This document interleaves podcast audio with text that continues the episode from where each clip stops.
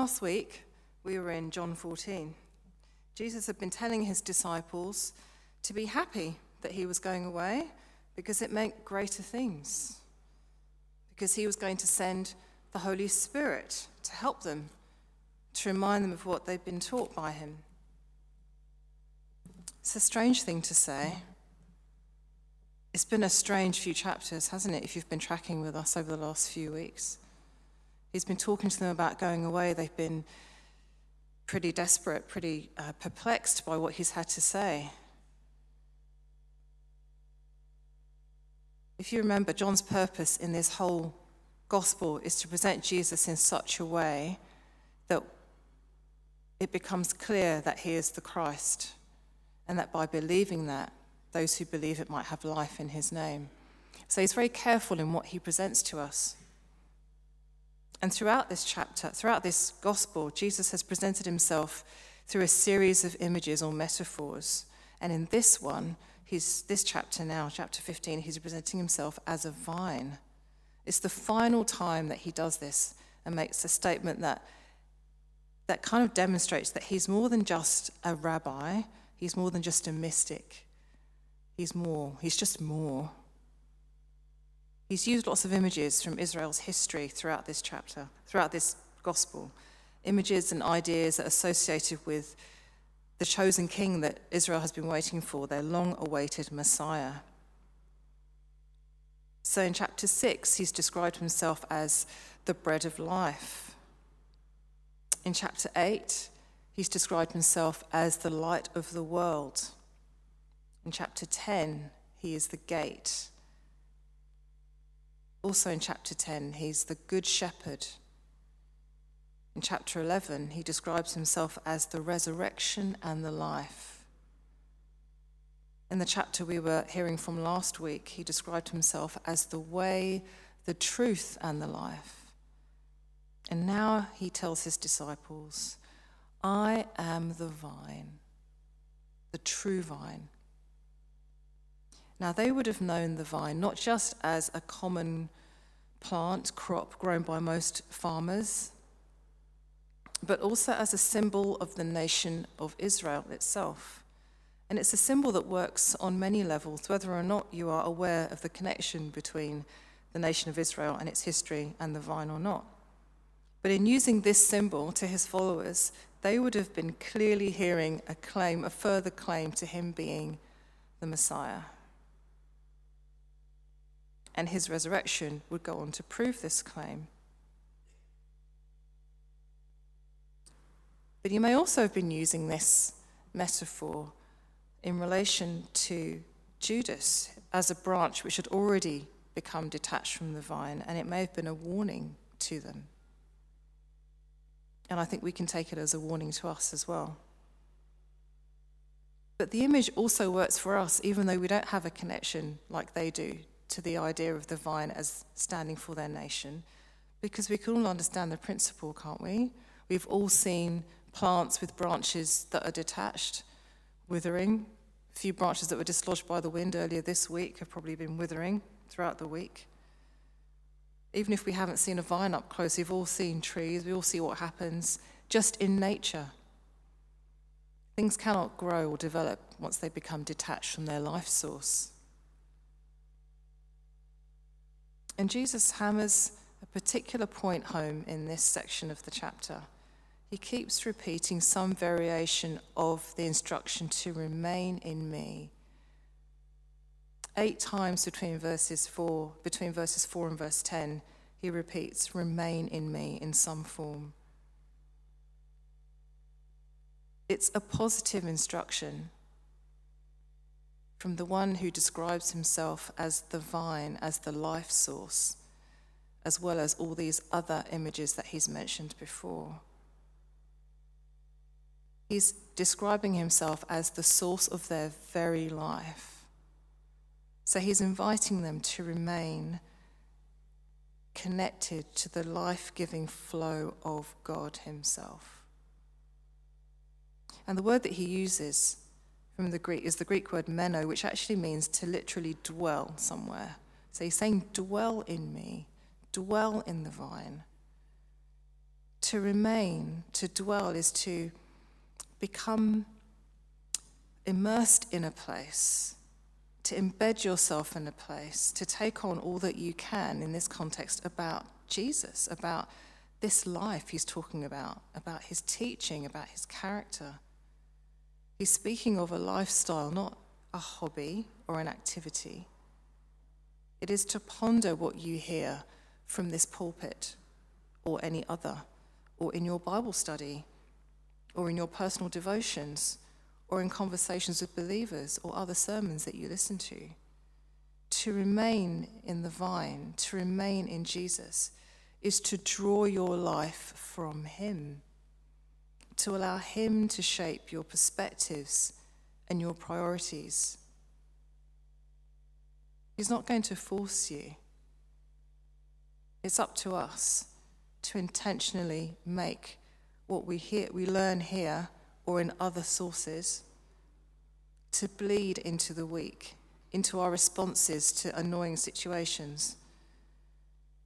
Those neighbours that drive us mad, or that family member, or that idiot on social media. It means allowing God's word to challenge and shift and sift and change us so that we begin to look and sound more like Jesus. So that our desires and therefore our prayers align more and more with who Jesus is. In his commentary on this passage, D.A. Carson explains it like this A truly obedient believer, one who's doing all the things I'm describing, proves effective in prayer since all he or she asks for conforms to the will of God. And this is what Jesus means when he speaks of our prayers being answered in verse 7. He says, Ask whatever you wish and it will be done for you. In our Alpha session this week on prayer, Nicky Gumbel pointed out quite rightly that God is not a slot machine that just produces what we want just because we ask Him. As we dwell with Jesus, our love for Him grows as we take on board all that He has taught us into our lives and seek to apply it, our love for Him grows and He gives us different, better desires than the ones we would not otherwise have, so that we increasingly want what He wants. So we pray for the things that He would have us pray for. And God is pleased to answer such prayers. And we see in verse 9 that Jesus introduces the word love. Remain in my love, he urges, after telling them about the love that the Father has for him and that he has for them.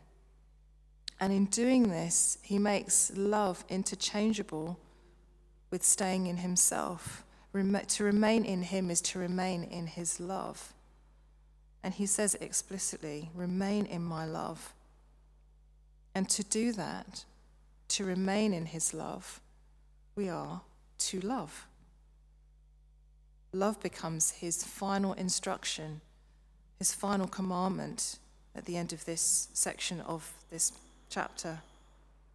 And he gives this commandment twice in verse 12 and again in verse 17. And it's a, a repetition of instru- his instruction to them in chapter 13 to remain in Jesus' love is to obey his command to love, not superficially, but sacrificially, as he is about to demonstrate. There's lots of repetition in this chapter, you may have noticed as John was reading it, because Jesus really wants his disciples to get this. He wants them to remain in him so that they will live and flourish under the care of the Father. There is joy, complete joy. There is glory. There is friendship. There is closeness. They are no longer servants in this context, but friends. They're no longer barred from knowing what he's about because he's revealed to them everything that God has revealed to him.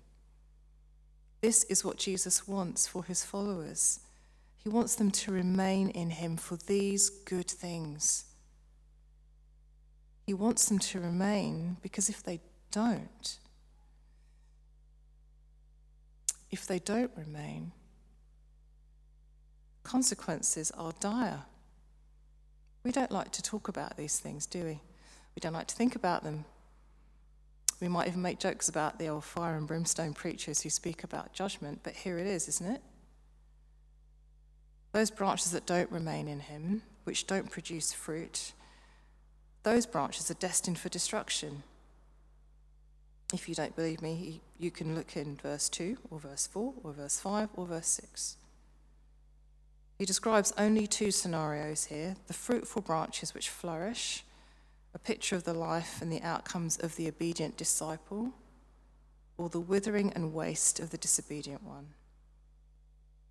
The fate of Judas is a powerful demonstration of one who did not stay in the vine and whose life ended in destruction. It doesn't mean that if we remain in the vine, everything goes well. If you don't produce fruit, you're, you're cut away. But if you do produce fruit, you're pruned to produce more fruit. That speaks of challenge and difficulty. But it's for our good, for us to, for to make us more fruitful. But there's quite a sharp contrast in this chapter between the positive, expanding, productive life of the branch that remains in the vine and the desolation and the waste of the one that doesn't. And the choice is ours. God will let us get by doing our own sweet thing until the time that it comes for judgment, at which point he will cut off every branch that does not bear fruit. Do you know which one you are? If you're connected to the vine, you have the life of Jesus in you. You want to do what God wants. You're excited about the things of God. You didn't have to be persuaded or strong armed to be here this morning, for example. You enjoy the opportunity to gather with the family of believers here week after week, to grow, to learn, to serve. Not necessarily every moment of every day, but your life and your heart are open towards God. If you're not connected to the vine or you feel your connection is a little bit weak, maybe this is an opportunity for you to reassess. Let me urge you to come back to the source of living water, to drink deeply of the refreshment that comes from Jesus to remember that He is the source of your life. Can I encourage you to examine what might be distracting you or drawing you away from what you know to be good, nourishing, healthy, rich, and eternal? The love of the one who made you and loves you best. God did not send Jesus into the world to condemn the world, but to save it. So don't allow yourself to be tripped up by what you could have or should have or would have done differently. God is inviting you now to taste and see how good He is. If you've never tasted and seen how good He is, this is your moment.